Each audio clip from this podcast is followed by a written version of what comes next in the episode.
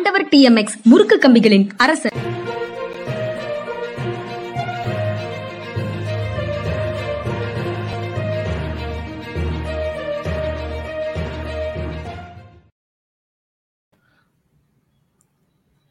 வணக்கம் இது மனிதா மனிதா.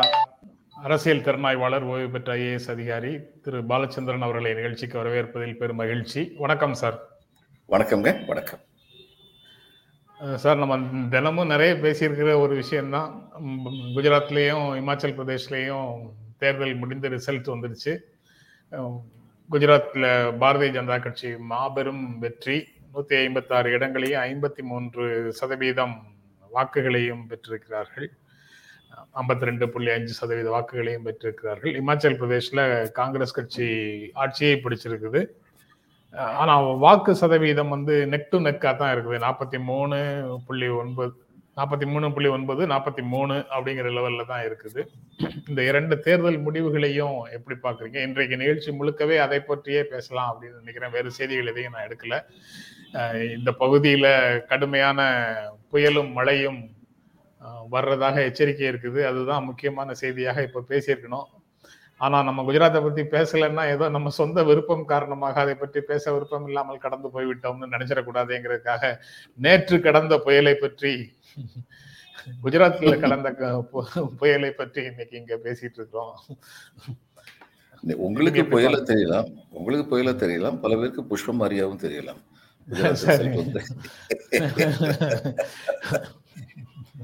முதல்ல குஜராத் வந்து பார்ப்போம் ஏறக்குறைய இருபத்தி நாலு வருஷமா என்னமோ அவங்க அங்க வந்து பிஜேபி வந்து பவர்ல இருக்காங்க. சிபிஎம் வந்து இதுல முப்பத்தி நாலு வருஷம் இருந்தாங்க மொத்தம். அவங்களுடைய செகண்ட் டேர்முக்கு அப்புறம் பத்து வருஷம் முடிஞ்சதுக்கு அப்புறம் அது ஒன்பது வருஷம் முடிஞ்சதுக்கு அப்புறம் ஏன்னா முதல் எலெக்ஷன் நாலு வருஷம் முடிஞ்ச உடனே நடத்திட்டாங்க. அதுக்கப்புறம் என்ன ஆச்சுன்னா இந்த பெரிய வணிகர்கள் இவங்க எல்லாருமே வந்து இவங்க தான் இனிமேல் தொடர்ந்து ஆட்சியில் இருக்க போறாங்கங்கிறனால அவங்களுக்கு சார்பாக மாறிட்டாங்க. அவங்க கூட நல்ல டேர்ம்ஸ்ல இருந்தால் தான் நம்ம வந்து இங்கே பிஸ்னஸ் பண்ண முடியும். அப்படிங்கிற நினைப்பு முதல் காரணமாக இருக்கும். ஏன்னா ஜோதிவாஸ் யாரையும் துன்புறுத்தாமல் இருக்கலாம். ஆனால் காடர் எல்லாரும் அந்த மெச்சூரிட்டியோடு இருக்க மாட்டாங்க. அவங்க ஒரு சான்ஸ் கிடைச்சதுன்னா அவங்க வந்து தங்களுடைய அதிகாரத்தை காண்பாங்க. இது எதுக்கு வம்புன்னு சொல்லிட்டு கொஞ்சம் கொஞ்சமாக பல பேர் வந்து சேர்ந்துட்டாங்க. இதில் வந்து.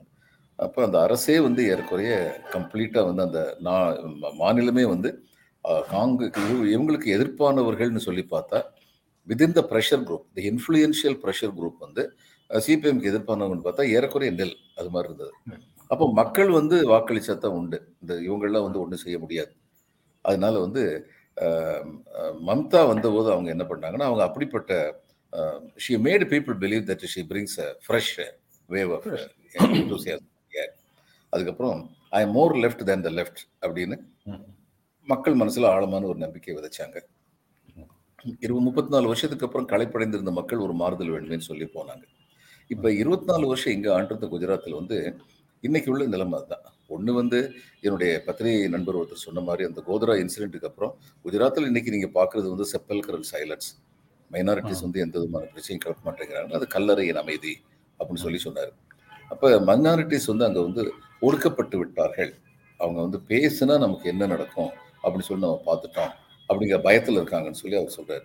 இது உண்மையா இருக்குன்னா இவங்களுக்கு மைனாரிட்டிஸ் மைனாரிட்டிஸ் இடத்துலையும் சென்ற தேர்தல்களெல்லாம் அவங்க வந்து அதிகமாக வந்து வாக்கு வாங்கியிருக்காங்க.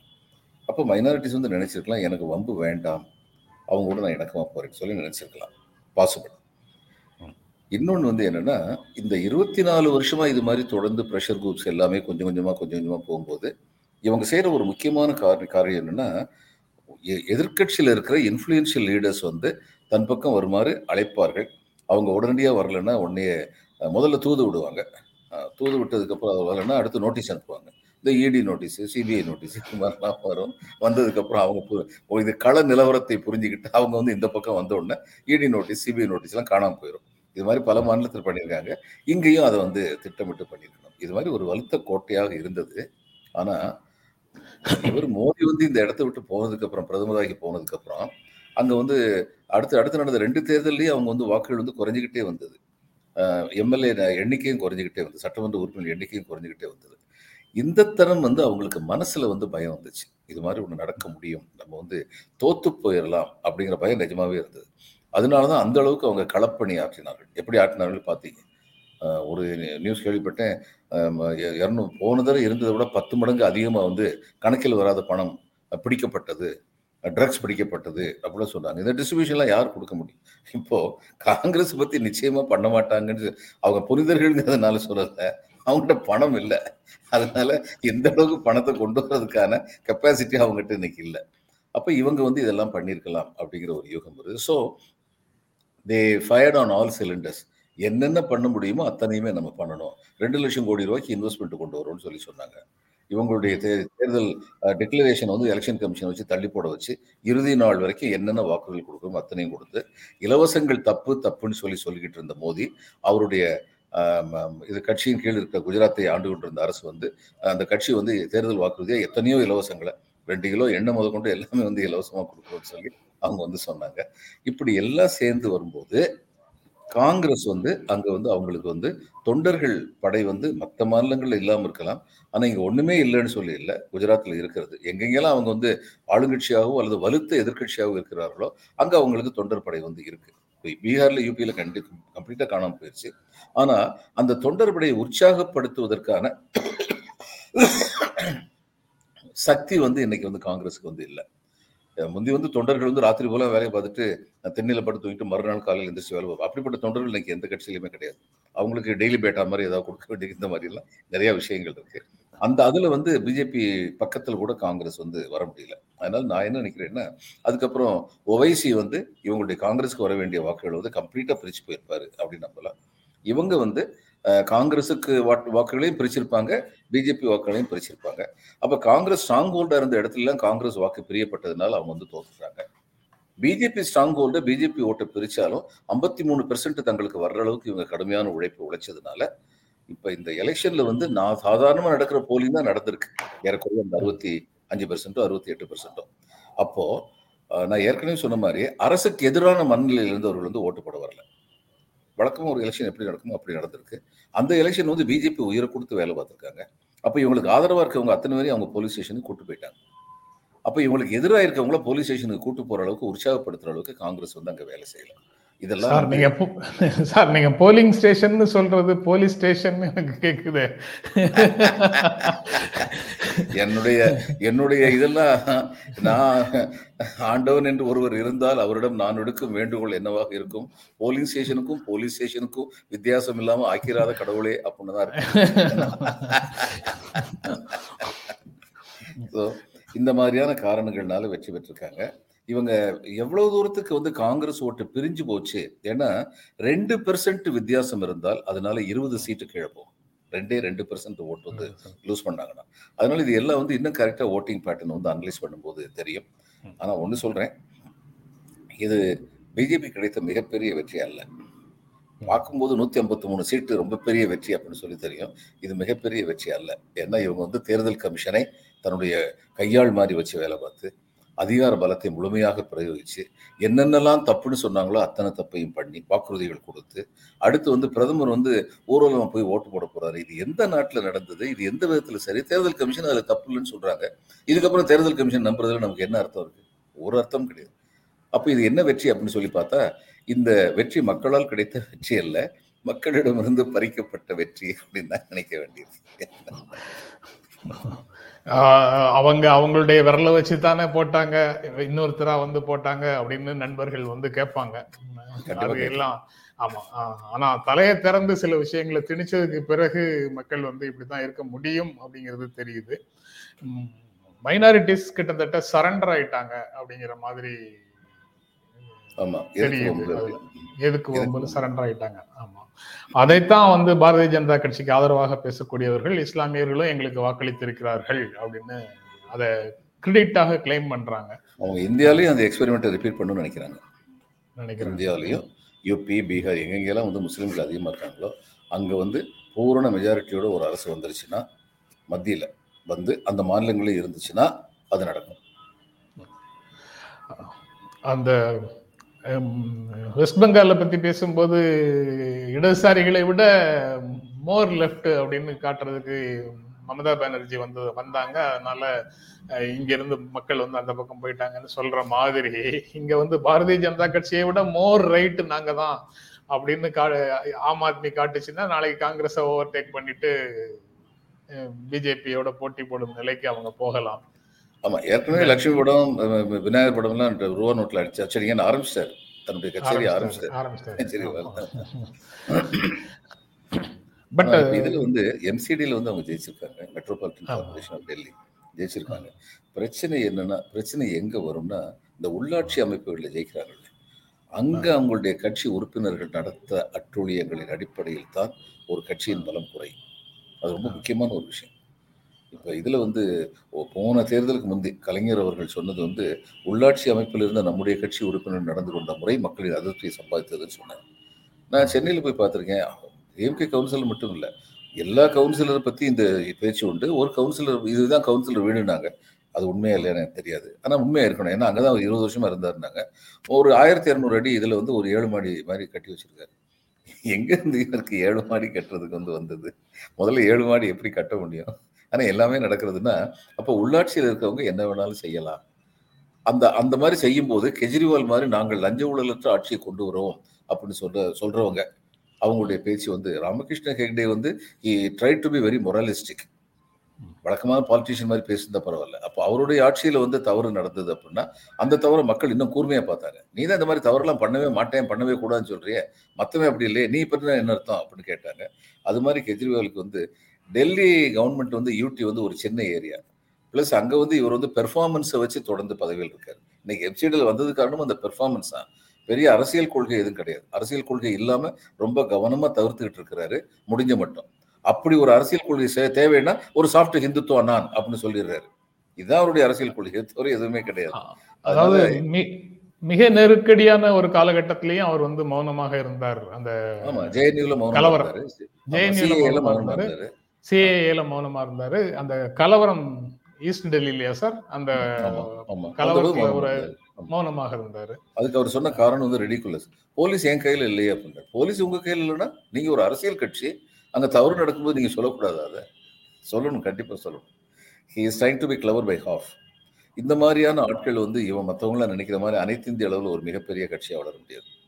இப்போ பஞ்சாபை பார்க்கணுங்க. பஞ்சாபில் இவங்க பெர்ஃபார்ம் பண்ண முடிஞ்சதுன்னா இவங்களுக்கு வந்து ரொம்ப ரொம்ப ரொம்ப மக்கள் ஆதரவு வரும். பஞ்சாப்லேயே நடத்தி காமிச்சிட்டாங்க அப்படின்னு சொல்லி. அது வந்து ஒரு பெரிய டெஸ்ட் பாயிண்ட் அவங்களுக்கு. பார்ப்போம் எப்படி ஆகுதுன்னு பிஜேபி பொறுத்த மட்டும் இந்த நூற்றி ஐம்பத்தி நாலு சீட்டுங்கிறது இன்னொரு விதத்துலேயும் அவங்களுக்கு வந்து ஒரு சோதனை. மொத்தமே ஒரு நூற்றி இருபது பேர் இருந்தாங்க நூற்றி பத்து பேர் இருந்தாங்கன்னா அதில் வந்து ஒரு இருபது மந்திரியை சூஸ் பண்ணுறது ரொம்ப லேசான விஷயம். நூற்றி ஐம்பத்தி நாலில் நூற்றி முப்பது பேர் மந்திரி பதவி கேட்பாங்களே. அதிகமாக அதிகமாக பிரச்சனை அதிகமாகும். இந்த மாதிரிலாம் இருக்கு. சார் அது இவங்களுக்கு வந்து மந்திரி பதவி கொடுக்கறதுல பிரச்சனை. ஆஹ் வந்தாலும் வரலாம். கடைசியில் அதை அதையும் ஒடுக்கிட முடியும். இவ்வளவு பெரிய மெஜாரிட்டியில இருக்கும்போது அந்த எழு எழும் குரல்களை ஒடுக்குவது அல்லது எழும் குரல்களை அடக்குவதுங்கிறது ரொம்ப பெரிய விஷயம் இல்லை. இப்போ நாற்பது நாற்பது இடங்களோட இமாச்சல் பிரதேஷ்ல காங்கிரஸ் ஜெயிச்சிருக்குல்ல அங்க முதல் சோதனையே அக்னி பரீட்சைன்னு சொன்னா அதுக்கு வேற டோன் வருது. முதல் சோதனையே முதலமைச்சரை தேர்வு செய்வது அப்படின்னு இன்னைக்கே ஊடகங்கள் சொல்ல ஆரம்பிச்சிருக்கு. ஊடகங்கள் வந்து ஓதி பெரிதாக்குற பெருசாக்குற வேலையும் பார்ப்பாங்க. ஆனா உண்மையில அது ஒரு. பிரச்சனை. ரெண்டு காரணத்தினால. Congress any day is more democratic அவங்களும் ரொம்ப ஹண்ட்ரட் பர்சன்ட் டெமோக்ரஸி இல்லை. இன்டர்னல் பார்ட்டி அஃபேர்ஸ்ல வந்து they are more democratic than BJP அதுல சந்தேகம் இல்லை. இன்னொன்னு என்னன்னா காங்கிரஸ் தலைமை மேல முந்தி இருந்த பயம் வந்து இன்னைக்கு மக்களுக்கு கிடையாது. அதனால அவங்க வந்து கொஞ்சம் துணிச்சலா வந்து பேச பார்ப்பாங்க. அதனால வந்து ஒவ்வொருத்தரும் ஒவ்வொரு விதமா பேச பார்ப்பாங்க. நிஜம்தான். ஆனால் நேரு காந்தி குடும்பத்தில் பிரியங்கா அங்கே போய் போன செஞ்ச பிரச்சாரம் வந்து பலன் கொடுத்ததாக பரவலாக நம்பப்படுகிறது. அப்படி ப்ளஸ் அவங்க குடும்பத்துக்கு நெருக்கமான ராஜேஷ் பைலட் வந்து அதுக்கு இன்சார்ஜா இருந்திருக்காரு எலெக்ஷன் சச்சின் சச்சின் சச்சின் சச்சின். சாரி சச்சின் பைலட் வந்து இன்சார்ஜா இருந்திருக்காரு. இந்த ரெண்டுமே வந்து காங்கிரஸுக்கு வந்து தலைமையை தேர்ந்தெடுக்கிறதுக்கு வேலையை எளிதாக்கும்னு சொல்லி நான் நினைக்கிறேன். சச்சின் பைலட்டும். பிரியங்காவும் சச்சின் பைலட்டும் பிரியங்காவும் அதை செட்டில் பண்ண முடியும் அப்படின்னு அப்படின்னு சரி சார். இதுல சச்சின் பைலட் இன்னொரு சந்தோஷம் இன்னொரு சந்தோஷம் வந்து வந்துருச்சு. குஜராத்துக்கு இன்சார்ஜ் இருந்தவர் வந்து அசோக் கெலாட்.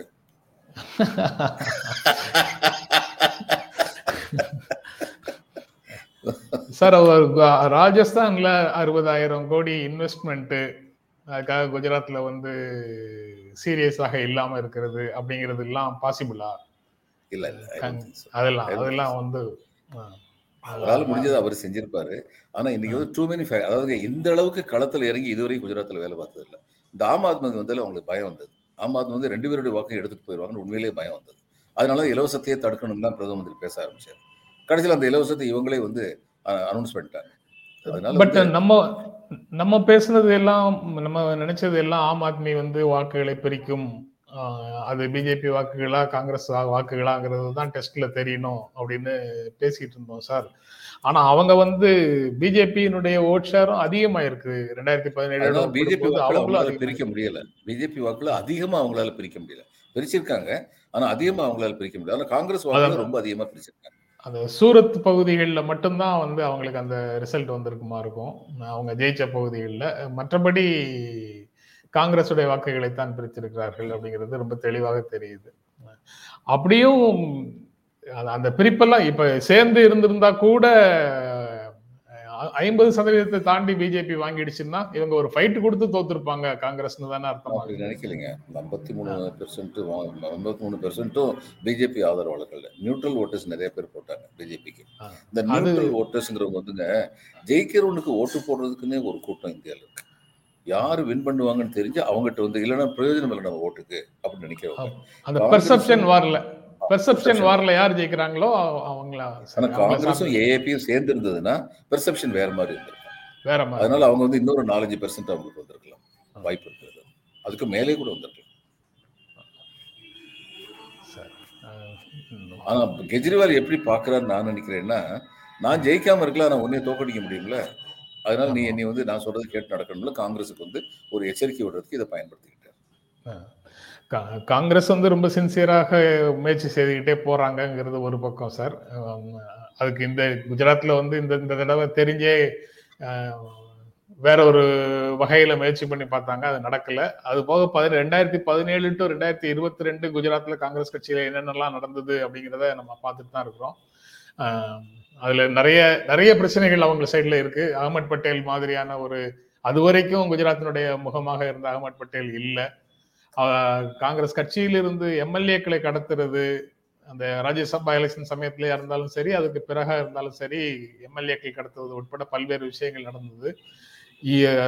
ராகுல் காந்தியினுடைய தளபதிகளாக இருந்தவர்களை மாநில தலைமை வந்து ஏற்றுக்கொள்ளாமல் அவர்களை போட்டு பார்க்கறது அப்படிங்கிற ஒரு உள்கட்சி பிரச்சனையும் ஒண்ணு இருந்து அந்த ஹிருத்திக் பட்டேல் ஹர்திக் பட்டேல் மற்றும் அல்பேஷ் தாக்கூர் அந்த ரெண்டு பேரும் பிஜேபி பக்கம் போவதற்கு பிஜேபியிலேருந்து நெருக்கடி கொடுத்தது ஒரு பக்கம். உள்ளுக்குள்ளேயும் காங்கிரஸுக்குள்ளேயும் நெருக்கடி இருக்கு. பிஜேபியில இருந்தும் நெருக்கடி வருது அப்படிங்கும்போது அவங்க என்ன செய்வாங்க? அதனால அங்க சரண்டர் ஆயிடுவோம் அங்க சரண்டர் ஆனது அப்படின்னு நிறைய காங்கிரஸுக்குள்ள இஷ்யூஸ் இருக்கு. பெர்செப்ஷன் வைஸ் காங்கிரஸ் வந்து உயர்ந்து நிற்கிறாங்கிற லெவலோட ந- நம்மை போன்றவர்கள் பேசிட்டு போறோம். ஆனா களத்துல வந்து அவங்க செய்ய வேண்டிய கட்சி மிஷினரி செய்ய வேண்டிய வேலை வந்து நடக்கவே இல்லை. அது அது வந்து தவறாக நடந்திருக்கு அப்படிங்கிறதும் ஒரு பிரச்சனையாக தெரியுது. பிஜேபி இறுதியாக குஜராத்ல ஜெயிக்கும். அதற்கான சமூக முதலீட்டை ரெண்டாயிரத்தி ரெண்டுலயே போட்டாங்க. அந்த social capital will give them benefits அப்படிங்கிறது ஒரு பக்கம் இருந்தாலும் கூட ஃபைட் பண்ற லெவல்லையே கூட காங்கிரஸ் வந்து குஜராத்ல உருப்படியாக செய்ய முடியல.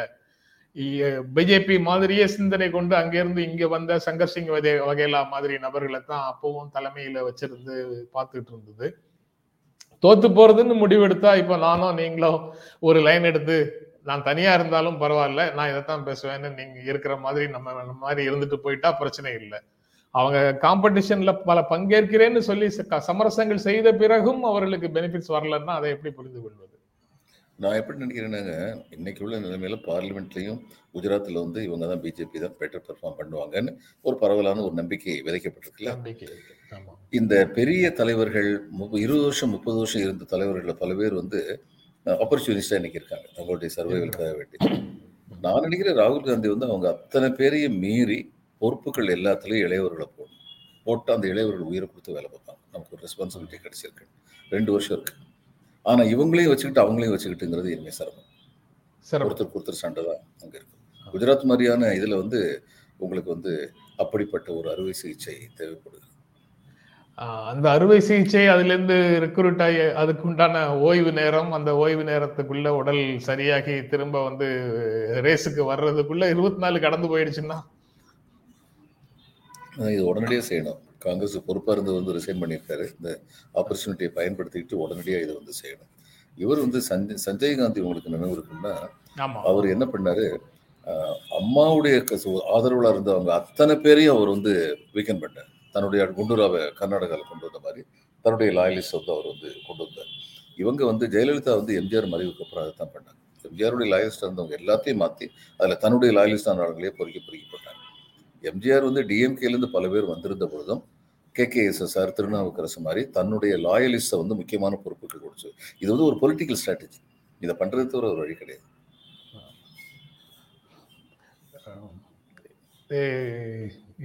இந்த நண்பர்களுடைய கமெண்ட்ல வந்து மக்கள் வாக்களித்தாலும் அமித்ஷா மாடல் விலைக்கு வாங்குவது அப்படின்னு சொல்றாங்க. இது வந்து ரொம்ப ஹிமாச்சல் பிரதேசம் பொறுத்த வரைக்கும் நேற்றே ஊடகங்கள்ல அதை ஒரு விவாத பொருளாக்குறாங்க. எனக்கு அந்த அளவுக்கு நம்ம வந்து நம்ம விளம்பியங்கள் எல்லாம் கீழே இறங்கிடுச்சா? அது வந்து ஒரு சாதாரண சப்ஜெக்டாக பேசுற அளவுக்கு அந்த மாதிரி ஒண்ணு நடந்ததுன்னா அங்க மட்டும் இல்லாம throughout the throughout throughout the country எதிர்ப்புகள் வரணுங்கிறதுக்கு பதிலாக அதை ஒரு சரக்கு வியாபாரம் மாதிரி விவாதிக்கிற ஸ்டேஜுக்கு வந்துட்டோமே அப்படிங்கிறது ஒரு கவலையாக தெரியுது. ஆமாங்க. அதாவது ஊடகங்கள் வந்து நியூட்ரலா இருந்தா இதை எதிர்த்து போரிடும். இந்த மாதிரி விஷயங்களை எதிர்த்து போரிடுவாங்க.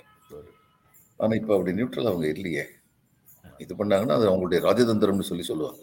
இந்த மாதிரி ஆட்களை வந்து விலைக்கு வாங்கிட்டு அது ஒரு ராஜதந்திரம்னு சொல்லி சொல்ற மாதிரி தான் இன்னைக்கு நிலைமை இருக்கு. இப்ப இதுல வந்து ஹிமாச்சல் பிரதேஷ்ல நிஜமாவே பயம் இருக்கு. இன்னைக்கு செய்ய மாட்டாங்க ஒன்றும் அவங்க என்ன பண்ணுவாங்கன்னா அவங்க அவங்க BJP really knows when to strike ஒரு அமைச்சரவை அமையட்டும். ஒருத்தர் சார், இப்ப முதலமைச்சரா CM வருவாரு. சி சிஎம் தேர்ந்தெடுத்தாச்சுனாலே உடனே முடிஞ்சு போகுது. சிஎம் தேர்ந்தெடுத்ததுக்கு அப்புறம் ஒரு பத்து பேர் வந்து அதிருப்தியா இருப்பாங்க. அவங்கள வந்து நம்ம நேர போய் அந்த பத்து பேர்ல ஒரு ஆளை வந்து உன்னை சிஎம் ஆக்குறேன்னு சொல்லுவோம். இல்லைன்னா உன்னை டெப்டி சிஎம் ஆக்குறேன்னு சொல்லுவோம். ஆனா உன் கண்டிஷன் நீ கூட இந்த அஞ்சு பதினஞ்சு பேரை கூட்டு வரணும்னு சொல்லுவோம். அவர் கூட்டு வரும் இப்படித்தானே உங்க ஒவ்வொரு ஸ்டேட்லயும் பண்றாங்க. இவர் வந்து ஆஹ், ம- மகாராஷ்டிரால இப்படி தானே பண்ணாங்க அவரை? அந்த சிவசேனா லீடரை இது மாதிரி தான் ஒவ்வொரு இதுலயும் பண்ணுவாங்க. இதுலயும் வந்து பண்ண மாட்டாங்கன்னு எந்த உறுதியும் கிடையாது. இன்னும் சொல்ல போனா அந்த ஸ்ட்ரைக்கிங் எப்போ நடக்கும்னா அந்த அடுத்த பார்லிமெண்ட் எலெக்ஷனுக்கு கொஞ்சம் முன்னாடி நடக்கும். அது வரைக்கும் பொறுப்பாங்க. இது- இந்த நேற்று இப்போ நேற்று நான் வந்து காலையில் சன் நியூஸில் பேசும்போது சில விஷயங்களை சொன்னேன். அதுக்கு எதிராக பாரதிய ஜனதா கட்சியிலேருந்து கமெண்ட் போட்டிருந்தாங்க. அது okay. Congress party want to give hope and courage அப்படின்னு அஜித் குமார் சொல்கிறாரு அவரே தான் இந்த கருத்து சொல்றாரு. இந்த கருத்து தான் நான் நேற்று சொன்ன கருத்து. அதற்கு தான் எதிராக தோல்வி பயத்துல இந்த மாதிரி சொல்றாங்க அப்படின்னு சொல்றாங்க. I see a lot of people in Gujarat are in fear அப்படின்னு அஜித் குமார் சொல்றாரு. அந்த ஃபியர் வந்து ஒரு மேஜர் ரோல் அதுக்குள்ள இருக்கு அப்படிங்கிறத அவங்க வந்து ஒத்துக்க மாட்டாங்க. அந்த பக்கத்துல இருக்கக்கூடியவர்கள் ஒத்துக்கொள்ள மாட்டார்கள். ஆனா மக்கள் தரப்புல இருந்து அப்படிதான் ஃபீட்பேக் வரும் போல தெரியுது. இதே கருத்தை வந்து இன்னும் ஒரு நண்பரும் போட்டிருந்தாரு. நான் அப்பவே டிஸ்ப்ளே பண்ணிருந்தேன். இப்ப திரும்ப கண்டுபிடிக்கிறது கஷ்டமாக இருக்கு. அதை எப்படி சார் பாக்குறீங்க அச்சம் அப்படிங்கிறது. நீங்க அச்சம் இருக்கு. இருக்கு. மக்கள் மத்தியில் அச்சம் இருக்கு.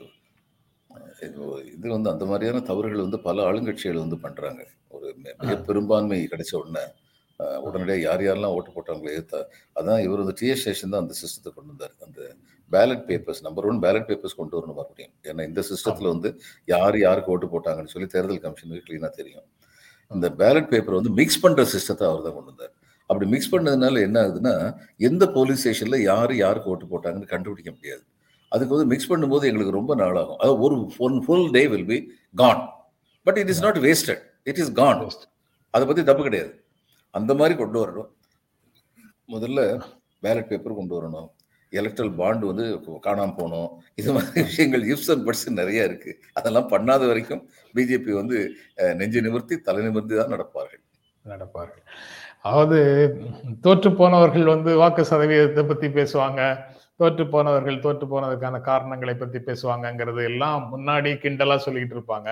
இப்போ வந்து அதையெல்லாம் இப்போ நண்பர்கள் பலர் வந்து இங்க வந்து கமெண்ட் பண்றவங்களும் சரி வெளியிலையும் சரி கதற ஆரம்பிச்சிட்டாங்க. கதறல்ஸ் அப்படின்னு சொல்லி ரெஃபர் பண்றாங்க. அந்த மாதிரி ஆய்வு நோக்கத்துல ஆய்வு நோக்கில அணுகிறத கூட அவர்களுக்கு வந்து கதறல்களாக இருக்கு.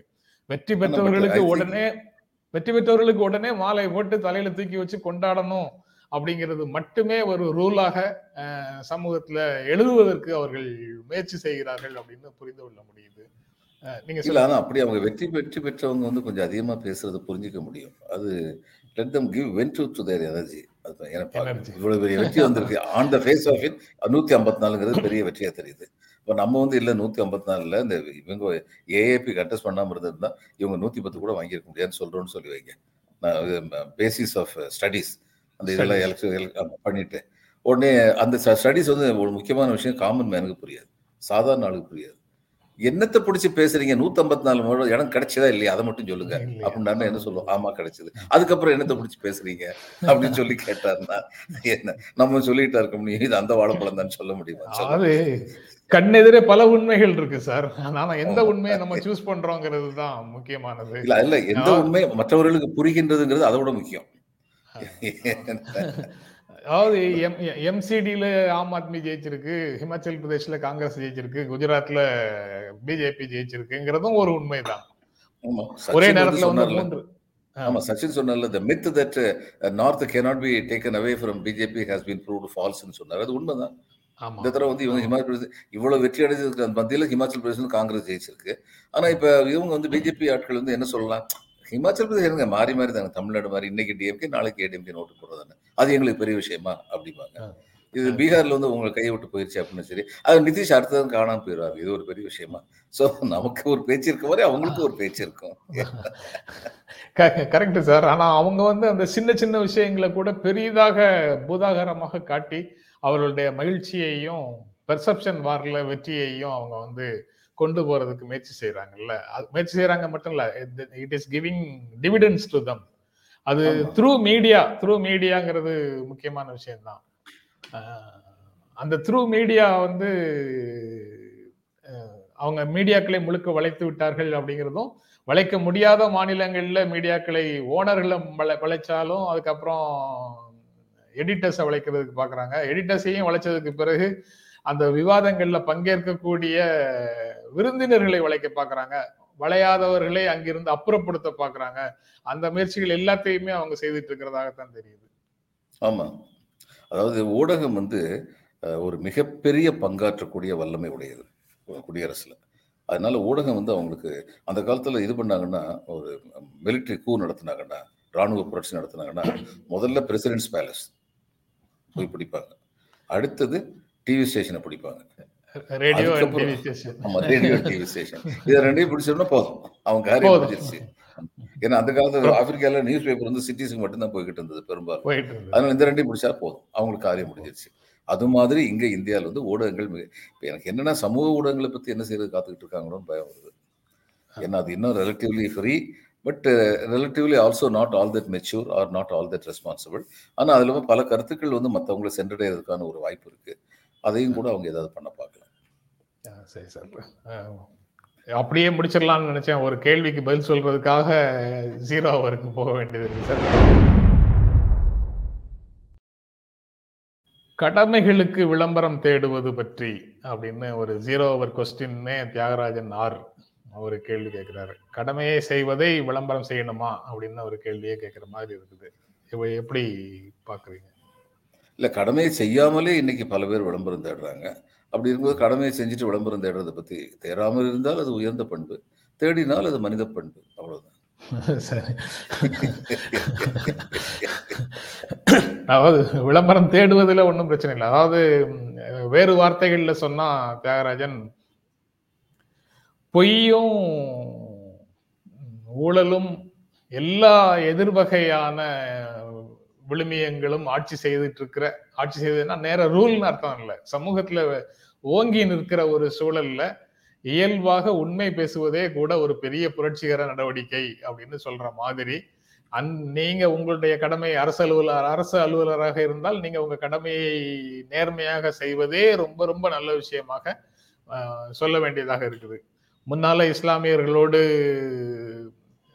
சாரும் நானோ அல்லது நீங்களோ எல்லாரும் வந்து இயல்பாக ப- ஒரே தெருவில் ஒரே பள்ளிக்கூடத்துல ஒரே கல்லூரியில நன்றாக நெருக்கமாக பழகிட்டு இருந்தோம். அதை வந்து எங்கேயும் இப்படி செய்தோம்னு நம்ம வெளியில பேசுனதே கிடையாது. ஆனா இன்று ஒரு பிளவுபடுத்தக்கூடிய ஒரு சூழல்ல அந்த மாதிரி ஐக்கியமாக இருக்கிறதையே ஒரு பெரிய செய்தியாக சொல்வதன் மூலம் மற்றவர்களை அந்த உணர்வுக்கு ஆட்படுத்த வேண்டியது இருக்கு. அந்த மாதிரி வேலைகள் எல்லாம் கூட இயல்பாக நடக்கக்கூடிய விஷயங்களை கூட சொல்ல வேண்டியது இருக்கு அப்படிங்கிறது ஒரு பக்கம். நீங்க அந்த பக்கத்தை கேக்குறீங்களா? இல்ல சாதாரணமாக ஒரு அரசுல ஆட்சியில இருந்துட்டு மக்களுக்கு செய்ய வேண்டிய திட்டங்களை மக்கள் நலத்திட்டங்களை செய்துட்டு அதை பெரிய சாதனையாக மக்களிடத்திலேயே பிரச்சாரம் பண்ணி வாக்கு கேட்கறத சொல்றீங்களான்னு எனக்கு புரியல. சார் நீங்க எது சொல்லணுமா சார்? இல்லைங்க. அவர் சொல்றது நீங்க நீங்க சொல்றது வந்து நான் ஏத்துக்கிறேன்.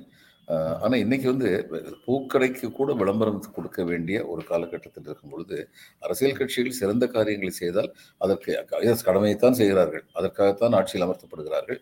ஆனால் அரசியல் கட்சிகள் சிறந்த காரியங்களை செய்தால் அதை விளம்பரப்படுத்திக் கொள்வதில் தவறில்லை என்றுதான் நான் நினைக்கிறேன். அவங்களுக்கு அது தேவை. தேவை.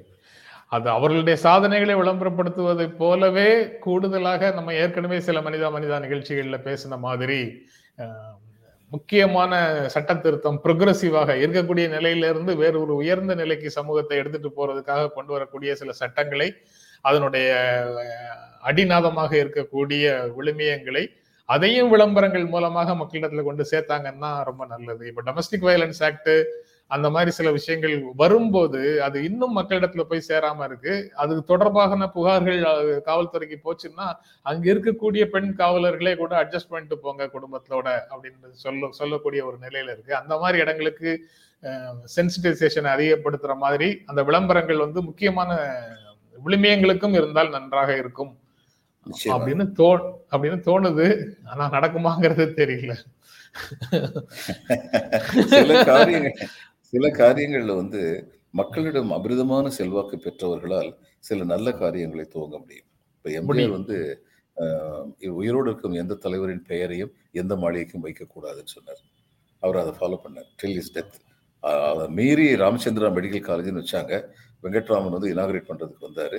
வந்து அந்த வர்றதுக்கு முந்தின நாள் அவர் இறந்து போயிட்டார். தன்னுடைய வாக்கை காப்பாத்திட்டு எம்ஜிஆர் வந்து இறந்து போயிட்டார். அதே மாதிரி இந்த இனாகிரேஷன்ல அவர் வந்து ஒரு காரியம் பண்ணார். அந்த திறந்து விடுறதுக்கு வந்து அந்த கொத்தனார் சீஃப் மேசான் இருப்பார்ல அவர் கூப்பிடு கூப்பிடுவார். இதெல்லாம் மிகச்சிறந்த செயல்கள். அதே மாதிரி இப்போ இதில் வந்து பாருங்கள் பெங்களூரில் வந்து நான் பார்க்குறேன் ஏர்போர்ட் பேர் என்ன? கெம்பகவுடா ஏர்போர்ட். இன்னைக்கு உள்ள தேவராஜர்ஸ் குண்டுராவு நிஜலிங்கப்பா இவங்க பேரில் எங்கேயுமே கிடையாது. ஆனால் நம்ம இதில் பாருங்கள் நமக்கு காமராஜ் அறிஞர் அண்ணா இவர் கலைஞர் எம்ஜிஆர் இந்த மாதிரி பட்ட தலைவர்களை தவிர அதுக்கு பின்னாடி ஏன் நம்ம போக மாட்டேங்கிறோம்? நம்ம நமக்கு வந்து திருக்குறள் வந்து மிகப்பெரிய ஒரு இது சக்தி. உலகில் இந்திய தமிழ் மொழிக்கு கிடைத்த மிகப்பெரிய சக்தி திருக்குறள். அந்த திருக்குறளை இயற்றியவர் வந்து திருவள்ளுவர்னு சொல்லி பேர் இருக்கு அவருடைய பேர்ல ஏன் நீங்க வந்து பெரிய பெரிய நினைவு சின்னங்களை வந்து உருவாக்கக்கூடாது? திருவள்ளுவர் சிலை வச்சா மட்டும் பத்தாது. பெரிய பில்டிங் வச்சா எல்ஐசி பில்டிங் மாதிரி பெரிய பில்டிங் அவருடைய பேர் வைக்கலாம். நம்ம அது மாதிரி நினைக்க மாட்டேங்கிறோங்க தமிழர்கள் மத்தியில வந்து இந்த மாதிரியான சில குறைபாடுகள் இருக்கு. நம்ம இந்தியாவில் வள்ளுவர் வள்ளுவர் வள்ளுவர் கோட்டம் வள்ளுவர் சிலை அப்படின்னு சொல்லி அப்படின்னு வைக்கிறாங்க. ஆனா இப்ப எல்ஐசி பில்டிங் இருக்குல்ல அதுக்கு பேர் வைக்கல. அது மாதிரி ஒரு பெரிய மல்டி ஸ்டோரி இது இதுக்கு வந்து செக்ரட்டேரியட் பில்டிங்க்கு வந்து அவங்க நாமக்கல் கவிஞர் மாளிகைன்னு வச்சாங்கல்ல. எவ்வளவு அருமையான ஒரு பேர். நாமக்கல் கவிஞர் மறைஞ்சு போயிட்டார். ஆனா நாமக்கல் கவிஞருக்கு பின்னாடி போக முடியாது. நான் ஒண்ணு சொன்னா நீங்க நீங்க ஏற்றுக்குவீங்க சார். ஆனா வேற யாருக்கோ கோபம் வந்துரும். எல்ஐசிக்கு பேர் வச்சா நேரு பேரை தான் சார் வைக்கணும். வேற யார் பேரையும் வைக்க முடியாது. ஆமா அதனால வைக்க மாட்டாங்க. அதனால வைக்க மாட்டாங்க. இன்னும் சொல்லும்போது நேரம் அந்நேரம் வந்தபோது என்ன சொன்னான்னு பல பேருக்கு தெரியாது. அவர் வந்து என்ன சொன்னாரு? எனக்கு இவ்வளவு பெரிய கட்டடங்கள் கட்டுவது பிடிக்காது. இது நகரின் பிடிக்காது. அழகை. ஆர்கிடெக்சரல் டிசைன் இது கெடுக்கிறது உயரமா போக கூடாதுன்னு சோர் தம்பு மாதிரி இருக்கு இதுல என்ன ஆர்கிடெக்சரல் பியூட்டி இருக்கு? அப்படின்னு சொல்லி கேட்டார். நீங்க வெள்ளைக்காரன் காலத்துல கட்டின ஜிபிஓ பாருங்க ஜெனரல் போஸ்ட் ஆஃபீஸ் அது வந்து ஆர்கிடெக்சரல் பியூட்டியோட அவங்க கட்டியிருந்தாங்க. நம்ம வந்து நமக்கு இருக்கிற கட்டடக்கலை சிறப்புகள் எல்லாத்தையும் மறந்துட்டு எதுக்கு இப்படி கான்கிரீட் ஜங்கிளா கட்டணும்? எனக்கு நம்ம சப்ஜெக்ட்ல இருந்து வேற சப்ஜெக்ட் போயிட்டு இன்னொரு நாளைக்கு பேசலாம். ரொம்ப நன்றி சார் நிகழ்ச்சியில கலந்து கொண்டு உங்களுடைய கருத்துக்களை பகிர்ந்து கொண்டதற்கு எங்கள் நெஞ்சார்ந்த நன்றி. நன்றி நண்பர்களே. குஜராத் தேர்தல் முடிவுகள் காரணமாகவோ என்னவோ தெரியல. இன்றைக்கு இந்த இந்த நொடியில அறுநூத்தி எழுபத்தி ஏழு பேர் பார்த்துட்டு இருக்கிறீங்க தொடர்ந்து நீங்க கொடுத்துட்டு இருக்கிற ஆதரவுக்கு எங்கள் அன்பும் நன்றியும். மீண்டும் சந்திப்போம். நன்றி வணக்கம்.